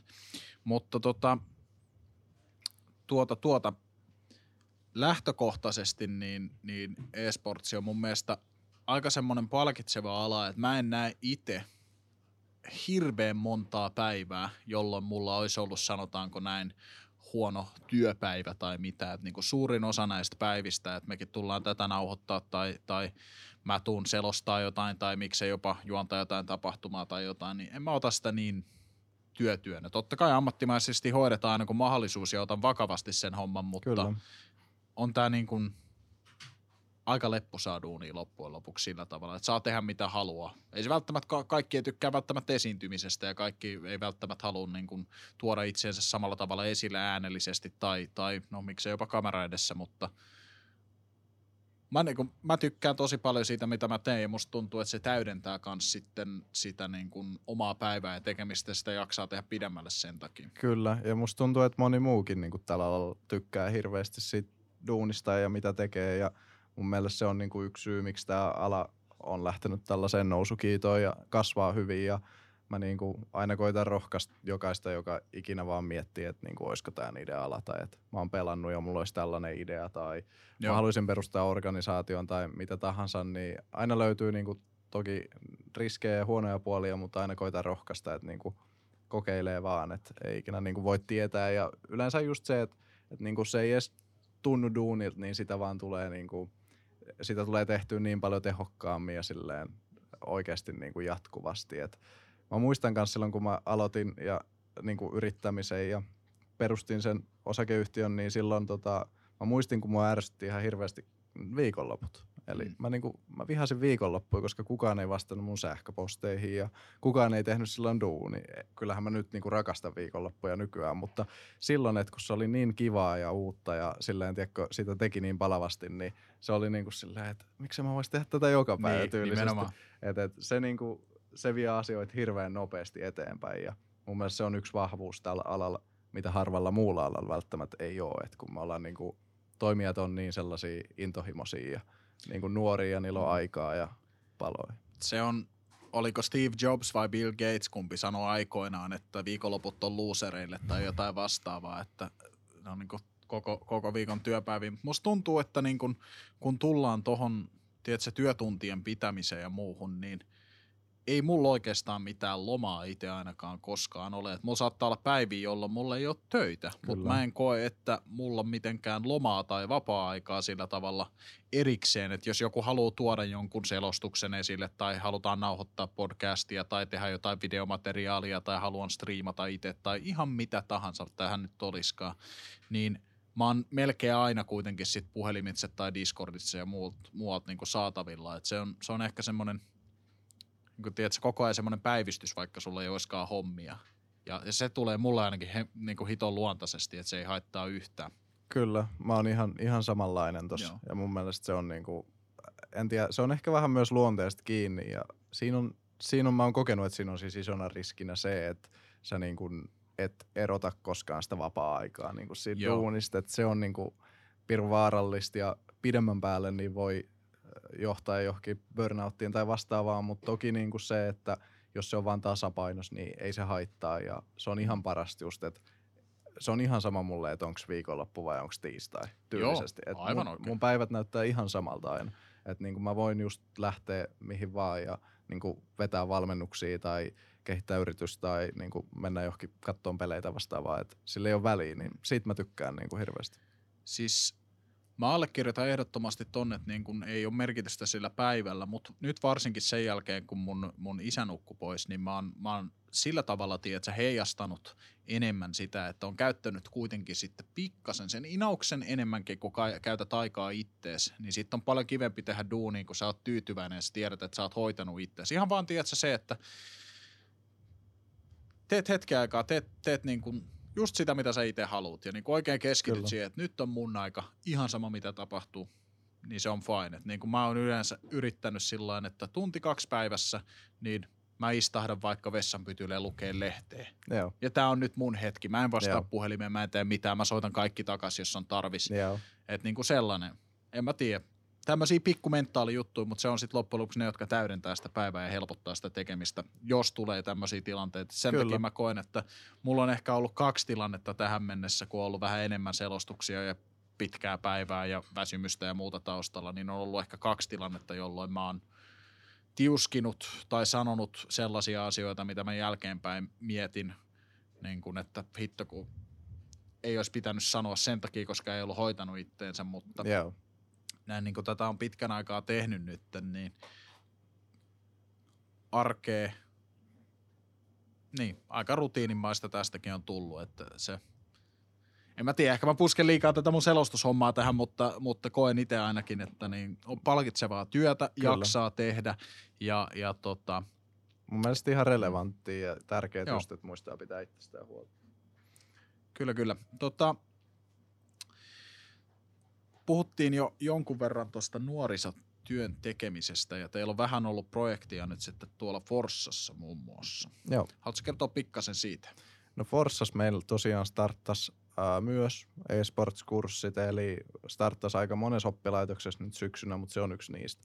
Ja tota, siellä on tällainen kymmenen hengen tota, CS-porukka, jota valmennellaan ja se on nyt tota, pyörii tämän koko, koko tota syksyn tässä ja – sen lisäksi meillä on sitten Hyrjalla, mikä on tuossa Hyvinkäällä ja Joo. siellä on sitten ihan urheiluvalmennuslinjaa. Eli Itse tota- asiassa mä keskeytän tätä hetkeksi aikaa. Mä olin hetken aikaa Hyrjalla siellä tekemään kanssa datanomi-opintoja ah, tuossa okay. sivulla, että mä on merikapteeni kyllä koulutukseltani, mutta en ole merillä. Et kävin ihan mielenkiintoista vähän aikaa taksipäin, mutta joo, jatka toki no vaan. Niin, ei muuta kuin nyt jatkat siellä datanomi-opintoja ja tuut meidän e-sports-kouluun. tota, Siinä olisi sullekin chanssi nousta sinne level 10. Ja... Ah, kato heti, tuli. Mä tiesin, että jossain vaiheessa tulee.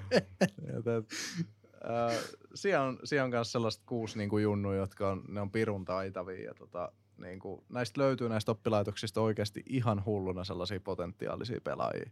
Et, et, et, niitä, on, niitä on tosi paljon. Ja mä just tuossa laskeskelin ennen kuin mä tulin, että mm, tänä syksynä niin 120 nuorta valmennetaan. Okay. Et, et ollaan päästy kyllä tosi hyvin kasvaa ja niin kuin kaikki lähti siitä yhdestä oppilaitoksesta. Siellä oli ehkä se joku 10-20 junnua ja hmm. ollaan nyt paris vuodessa sitten päästy tähän näin ja toivottavasti niin kuin vielä useampi tiedostaa sen, että tässä on niin kuin mahdollisuus tarjonnille nuorille oikeasti hienoa koulutusta ja niin kuin mielenkiintoista tekemistä ja kehittävää hmm. hommaa, niin, niin toivotaan, että se menee siitä vielä eteenpäin. Miten tärkeää se on, että sä saat semmoisen hyvän mentaliteetin asetettua pelaajalle ja sanotaan semmoisen hyvän rytmin verrattuna siihen, että se olisi sitä, sitä sanotaanko omaa tekemistä vaan ja puskee vaan eteenpäin ja jatkuvasti pelaa? No se on erittäin tärkeää. Että tota, niin kuin tuolla Junnu-valmennuksella, ihan kun valmennetaan just pääosin 16-vuotiaita, niin, niin koitetaan pyrkiä pois siitä väärinkäsityksestä, mikä esportsissa vähän on, että niin kuin enempi on parempi ja mitä niin kuin enemmän pelaat, niin sitä parempi oot. Ja jos et menesty, niin grindaat vaan ja teet sitä samaa vaan ja kyllä se sieltä siinä joskus tulee. Niin se on niin kuin sellainen loppuun käytännössä polttava tapa, joka ei ihan hirveästi tietyn pisteen jälkeen enää kehitä. Niin, niin se, on niin kuin, se on ihan ykkösjuttu valmennuksessa, että sä niin kuin teet siitä treenaamisesta järkevää ja just sillä, että kun se sijoitetaan sinne koulupäiviin se valmennus, niin ne mieltää, että tämä on niin kuin nyt yksi mun harrastuksista on oikeasti varten otettava niin kuin harrastus tai laji, jota mä teen ja niin kuin tässä pitää treenaa ja mun pitää tehdä se niin kuin valmentaja sanoo ja se on niin kuin järkevä tehdä näin. Joo. Ja niin kuin ne oppii sen, että, että ne ottaa niin kuin sitä palautet vastaan ja ne oppii treenaan silleen systemaattisesti järkevästi. Et, et, se on niin kuin iso rooli tuossa tonikäisiä valmentajassa. Miten sä lähtisit, sanotaan, niin kun, jos sulla on, on valmennettava, joka on innostunut tästä aiheesta, tästä lajista, sanotaan on Loli CS, mikä tahansa esports. Joo. Miten sä lähtisit niin kun puskemaan vanhemmille tätä, koska monelle vanhemmalle se saattaa olla sillä että omassa duunissa on kiirettä tai jotain vastaavaa, että niin muksut pitää vaan saada sinne iltapäiväkerhoon, tai ehkä se, että haluaa pitää toisen niin kuin jossain tämmöisessä toiminnassa messissä, niin jos, jos sulla on niin kuin lahjakas nuori, joka on tosi innoissaan tästä hommasta, niin miten sä lähty, lähestyisit itse vanhempia enemmän sillä tavalla, että sä saat vähän ehkä jopa niin kuin edesautettua tätä tilannetta? Tämä se, tämmöinen hypoteettinen vaan sulle. Että. No kyllä mä lähtisin sillä klassisella, että vertaisin sitä johonkin perinteiseen urheiluun. Niin kuin, mieti, kun sun poika pelaisi lätkää, sama homma. Treenit on iltasi ja ne kestää sen tietyn ajan ja – käytännössä sit kun ne tajuaa sen, niin ne yleensä myös niin kuin hyväksyy sen ja useasti kuuluu just jossain Discordissa, että niin kuin ekoi valmennuksia, kun vedetään nuorille, niin sieltä mutsi huutaa, että nyt Jarno syömään ja sitten Jarno huutaa, että eikö sä muista, että mulla on nämä treenit mm. ja sitten hiljaisuus. Sitten ne niinku, sit kun sen mieltää niille, että se on niinku harrastus ja he oikeasti pyrkii kehittyyn siinä, niin kyllä he antaa sen rauha. Et ihan avoimesti keskustelemalla siitä ja niin kun, äh, vähän vie sitä niin kun, äh, tuo sitä semmoiseksi realistisemmaksi sitä pelaamista, että vanhemmilla on ehkä vähän se, että mitä ne lukee uutisista on se, että ne lukee niin kuin isoja rahasummia, ne lukee sitä niin kuin, ne näkee ne kirsikat siellä kumpailla, mm. mutta ne ei näe sitä, että millaista sitten on se tie sinne ja että millaista se on niin kuin se jokapäiväinen pelaaminen. Et, et niin kuin, sit kun he näkee myös sen, että et niin kun, siinä on yhtä lailla treenaamista, siinä on yhtä lailla niin kun, pitää kehittyä ja olla keskitason ja huipputason pelaajia niin kuin missä tahansa lajissa, niin sitten he ymmärtää sen kyllä. Joo, koska mä koen itse, että aika monella vanhemmalla on ehkä nimenomaan juurikin ongelmaa hahmottaa se, että minkälaista se kilpapelaajan arki on. Ihan niin kuin harjoittelun kannalta jo pelkästään. Kyllä. Ja just tämä, mitä kerroitkin, että niin kuin – siellä saattaa olla safka aika tiettyä aikaa sitten pitäisi olla treenaamassa ja muuta. Niin, niin Kyllä. Tota, mutta musta tuntuu, että toisaalta sitten kun meidän sukupolvi alkaa olemaan siinä tilanteessa, että meillä on teini-ikäisiä lapsia, niin voi olla, että tilanne on ihan erilainen, koska – tutkimusten mukaan menneiltä vuosilta ainakin, ei tiedetä nyt koronakriisiä aikana, todennäköisesti luvut on vielä korkeampia, mutta menneiltä vuosilta, niin sehän luvut on ollut perinteisen urheilun kanssa aika lailla tasalla, ellei jopa korkeammat. Kyllä. 15-35-vuotiaista, jotka katsoo e-sportsia tai pelaa tai seuraa jollain tavalla, niin, niin tota, se voisi muuttua tuo aihe, mutta kyllä mä ainakin näin itse, että jos sanotaan meidän faija olisi joskus aikoinaan niin kuin kuullut tällaisesta, niin ei se ollut, se ollut moksiskaan, ellei, et, ellei saisi niin perustellut sitä jollain tietyllä tavalla, että hei, minkä takia Markus on tuolla pelaamassa Joo. sen sijaan, että mä oon jossain karatessa tai fudiksessa tai jossain. Niin. Joo, kyllä se, ja sen on huomannut kyllä tossa, että monelle niin kuin vanhemmalle se jostain syystä, että sit kun se lapsi tai nuori jollakin tavalla niin kuin, he vaatii sellaisen äh, niin kuin konfirmaation siltä, että se on niin kuin – jotenkin kilpailua ja harrastus. Ja useasti se on se, että kun ne niin kuin pystyy näyttämään, että ne on voittanut jotain. Tai, niin. niin kuin mä oon ainakin kokenut, että useasti siitä tulee sellainen, että ai sä oot tästä, saanut tästä niin kuin kolikoita tai että ai, että sä oot niin kuin saanut tällaisen pystin tästä, niin sitten ne mieltää, että ahaa, tähän on niin kuin oikeasti juttu. Mm. Mutta ennen sitä niin ne ei niin kuin näe sitä ja se on just niin kuin yksi tehtävä meillekin, että, että ne niin kuin oppis näkeen sen ja periaatteessa myöhemmin se ei enää todennäköisesti tuoleen niin iso ongelma, kun meidän ja meitä vähän vanhempi niin kuin sukupolvi tottuu siihen ja on kasvanut siihen pelaamiseen, niin Joo. me niin kuin ymmärretään se, mutta sitten me varmaan taistellaan jotenkin muiden asioiden kanssa. Mutta se on sitten toisen podcastin aihe, mutta käytännössä siis, siis, siis että se on niin kuin joka päivä työstöä kyllä vanhempien kanssa tämä pelaaminen. Niin, mä voisin kuvitella, että sulla ainakin täyttää päiväohjelmaa aina välillä, että pitää tällaisia keskusteluja käydä, mutta, mutta tota, tämmöinen, joka tulee nyt kysyttyä aika lailla jokaiselta vieraalta, joka on Cape-podcastilla käynyt. Se on se klisee-kysymys aina samalla tavalla, että missä näet itsesi viiden vuoden päästä. Niin sen sijaan, että mä kysyisin sen, niin mä kysyn, että onko sulla jotain haavetta, jotain mitä sä haluaisit toteuttaa, se voi olla 20 vuoden päästä tai se voi olla vaikka huomenna. Mutta onko sulla joku tämmöinen niin kuin unelma tai haave itse? Kyllä mä otan vähän, mä kuuntelin Tompan podcastin just tuossa tota, viime viikolla ja mun mielestä se niin kuin kiteytti sen tosi hyvin ja mä koen, että se koskettaa tosi montaa tässä niin kuin esportsin saralla. On just se, että he haluaa niin kuin tehdä jotakin vaikuttavaa ja haluaa olla tietyllä tavalla niin kuin, äh, tunnettuja, mutta ei niin kuin julkiksia tietyllä tavalla. Mä en no. muista, miten Tompa sen kiteytti, mutta itsellä niin kuin on just se, että ähm, kokee, että tällä alalla pystyy tekemään niin paljon uusia asioita ja pystyy vaikuttamaan niin paljon nuorten elämään, että, että se on niin kuin se, mihin mä tässä pyrin ja just se, että, että niin kuin, Uh, tietyllä tavalla haluaisi olla niin kuin tunnettu just esportsin valmennuspiireistä ja siinä, että niin kuin on mahdollistanut nuorille ja mahdollisimman monelle nuorelle sen niin kuin valmennuksen ja sen kehittymisen siinä esportsissa. Ja mä niin kuin haluaisin nähdä sen, että niin kuin mahdollisimman monesta niistä mun valmennetus tulee niin kuin oikeasti varten otettava pelaaja, että he nauttii siitä pelaamisesta, niin mm. se on niin kuin ehdottomasti mun tavoite tässä. Ja just ehkä toisena isompana tavoitteena on se, että saa tästä niin kuin alasta rakennettua semmoisen toimivan ja että et täällä on niin kuin toimiva ekosysteemi, täällä on niin kuin erilaisia yrityksiä, jotka oikeasti niin kuin kannattaa ja että et seuratoiminta pyörii ja niin kuin, sillä, että esportsi on oikeasti niin kuin ihan ala. Että niin. et, et se poistuu siitä, niin kuin, että, että, tai että päästään pikkuhiljaa pois siitä, että täytyy niin kuin repiä asiat väkisin jostakin ja niin kuin ehkä selkänahasta ja että niin kuin päästään sellaiseen systemaattisuuteen, niin mä välitän hirveästi just niin kuin niistä pelaavista nuorista ja sitten tästä alasta. Kyllä se aika, sanotaanko inspiroiva vastaus, pakko myöntää, mutta siis aika hyvin laitot sillä tavalla, koska monella on pienimuotoinen stigma ehkä vielä, että se on jotain pelailua ja muuta. Mä muistan, että oli sitten jo pitkä aika, kun tästä oli lööpit, nettilööpit hehkutti sitä kanssa, että joku oli kommentoinut, että no mä voin pelata, tiedätkö, sohvalla itsekin ja syödä perunalastuja ja mä oon e-urheilija.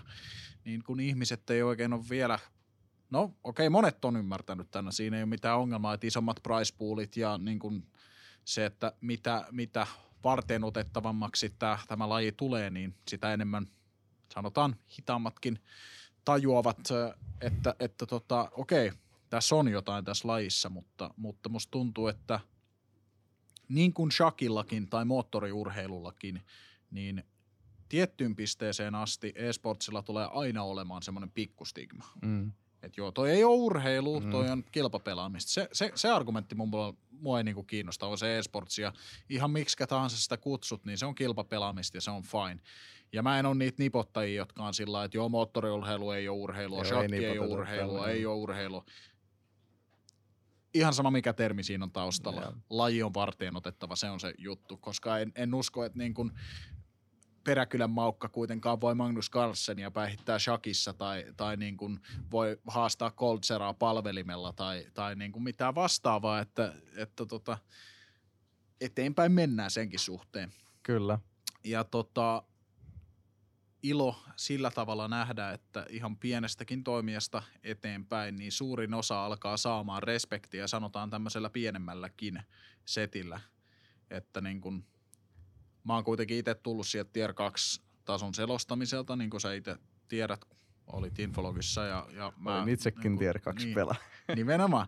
Meillä on molemmilla siitä kokemusta ja, ja tota, se niin haluun ehkä itse jopa nähdä niitä, tiedätkö, onnistumistarinoita enemmän. Että tulisi joku joukkue, joka on lähtenyt stäkistä.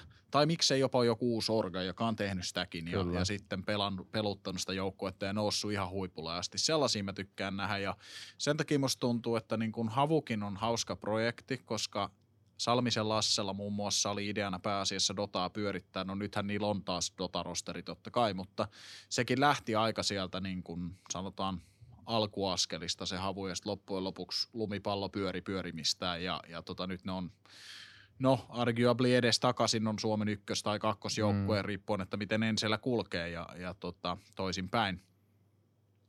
Niin, niin tämän tyylisiä storeja, jos saisi muillekin jengeille aikaiseksi nostatettua tätä entistä isommaksi lajiksi, koska ensinnäkin se auttaa mun elämistä, mutta toiseksi myöskin se niin kuin rakkaudesta lajiin, että olisi kiva nähdä, kun, kun tota, meillä on – kuitenkin niin jäätävä määrä hyviä pelaajia. Sä rupeat miettimään näin pienestä maasta, näinkin pienellä määrällä Dota-pelaajia. Meillä on kolme maailmanmestaria. Mm. Suomi. Me ollaan kärpäsen paska kartalla loppujen lopuksi. Ja meillä on kolme maailmanmestaria Dotasta. Isommilla mailla ei ole yhtäkään. Mm. Sama homma se, no okei CSS meillä ei ole vielä majorivoittoa, mutta ehkä tulee jossain vaiheessa. Pidetään sormet ristissä suomalaiset, hoitakaa. Ja, ja löytyy niinku Serral, joka pieksee, tiedätkö, korealaisia 15-0. Että kyllä se niinku on ilmiselvää jo ihan pelkästään pinnalta katsoessa, että suomalaisilla on taitoa tässä lajissa. Niin ja meillä on niinku pirun hyvät chanssit tehdä täällä sitä esportsia oikeasti. että niinku, meillä on harvinaista silleen, että pyst, porukka pystyy niin kuin periaatteessa lopettamaan kaiken muun ja fokusaa vaan siihen e-sportsiin. niin. Jos sä meet johonkin niin kuin, äh, sanotaan Aasiaan, niin siellä on aika vaikea niin kuin lähteä e-sportsiin. Että et siellä ei katsota hyvällä sitä, että sä lopetat niin kuin sun duunin, koulun tai jotain vastaavaa ja fokusaat siihen StarCraftiin. Niin. Se ei ole hyvä juttu. Ei ja se ei, se ei taas niin kuin, äh, voi olla, että Serralika ei olisi siellä huipulla, jos siellä olisi niin kuin sanotaan, että siellä olisi yhtä hyväksyttyä se kuin täällä Suomessa. Todennäköisesti tilastojen valossa ei olisi, koska pelaajia tulisi niin paljon enemmän. Hmm. Mutta pointtina just se, että niin kuin, äh, tulee tiedostaa mun mielestä se, että kuinka hyvin Suomessa niin kuin on asiat ja kuinka hyvin täällä pystyy tekemään esportsia. Ja etenkin just se, että mä toivon tuollaisia menestystarinoita paljon. Niin kuin, että mä aina niin kuin, näytän paljon peukkuu niille, jotka haluaa starttaa vaikka jonkun organisaatio ja on aina niin kuin mielelläni avuksi, jos vaan pystyy. Ja, ja, ja kannustan etenkin siihen, että niinku tehdään mieluiten yhteistyötä. Et ei niinku, niin. Mieluiten tässä e-sportissa niinku, ei tehdä sitä, että syödään toiseltamme pois niinku, niitä asiakkaita tai mm. niitä katsojia tai vastaavaa. Et mieluummin tehdään niinku, niin paljon yhdessä kuin pystytään, koska me ollaan aika pieni maa ja meillä on niinku oh. chanssiä, mutta pitää tehdä aika paljon yhteistyötä. Siis rehti kilpailuttaminen on eri asia kuin kinastelu. Kyllä. Kuitenkin.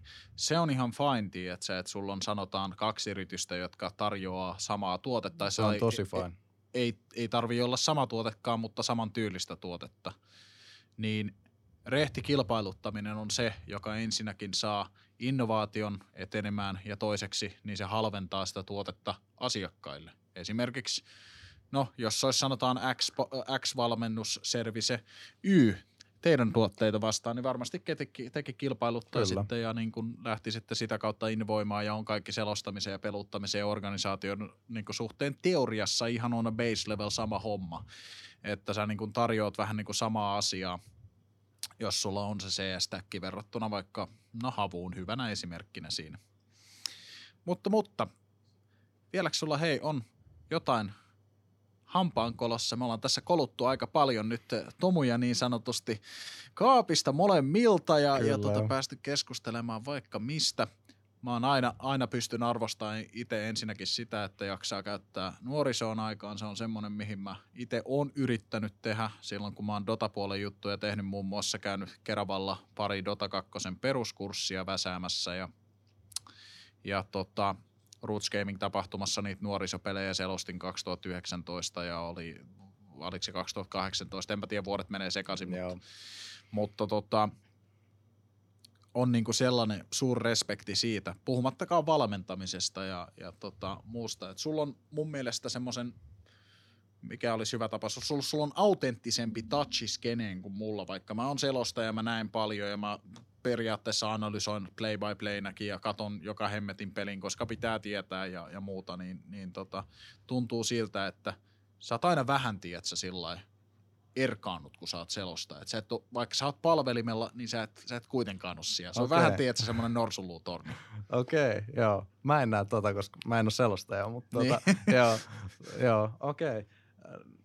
No siis ei, ei tule mitään nyt silleen mieleen kyllä, mutta tota, joo, siis mun mielestä isot respektit kyllä niinku kans selostajille ja oikeastaan kaikille alan toimijoille. Et ihan sama mitä teette, niin tehkää vaan.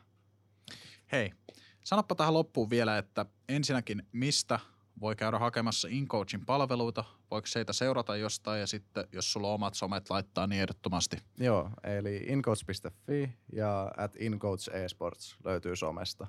Ja tota, sen lisäksi meitsi löytyy nimellä Sepi melkein kaikkialta, eli Sepi CSK Twitteri ja Sepi on sitten myös IG, mutta tota, joo, käytännössä sieltä meikä löytää ja ää, suosittelen pistään seurantaa, jos valmennus ja tota, yritystoiminta tällä alalla kiinnostaa. Kyllä. Joo, tosiaan. Toistan vielä InCoach-palvelut valmentamista joko Sepiltä tai monelta muulta valmentajalta. Tämä oli Cape Podcast. Muistakaa pistää kanavatilaukseen, painaa kelloa ja seurata myös Spotifyn puolella. Me nähdään ensi kerralla.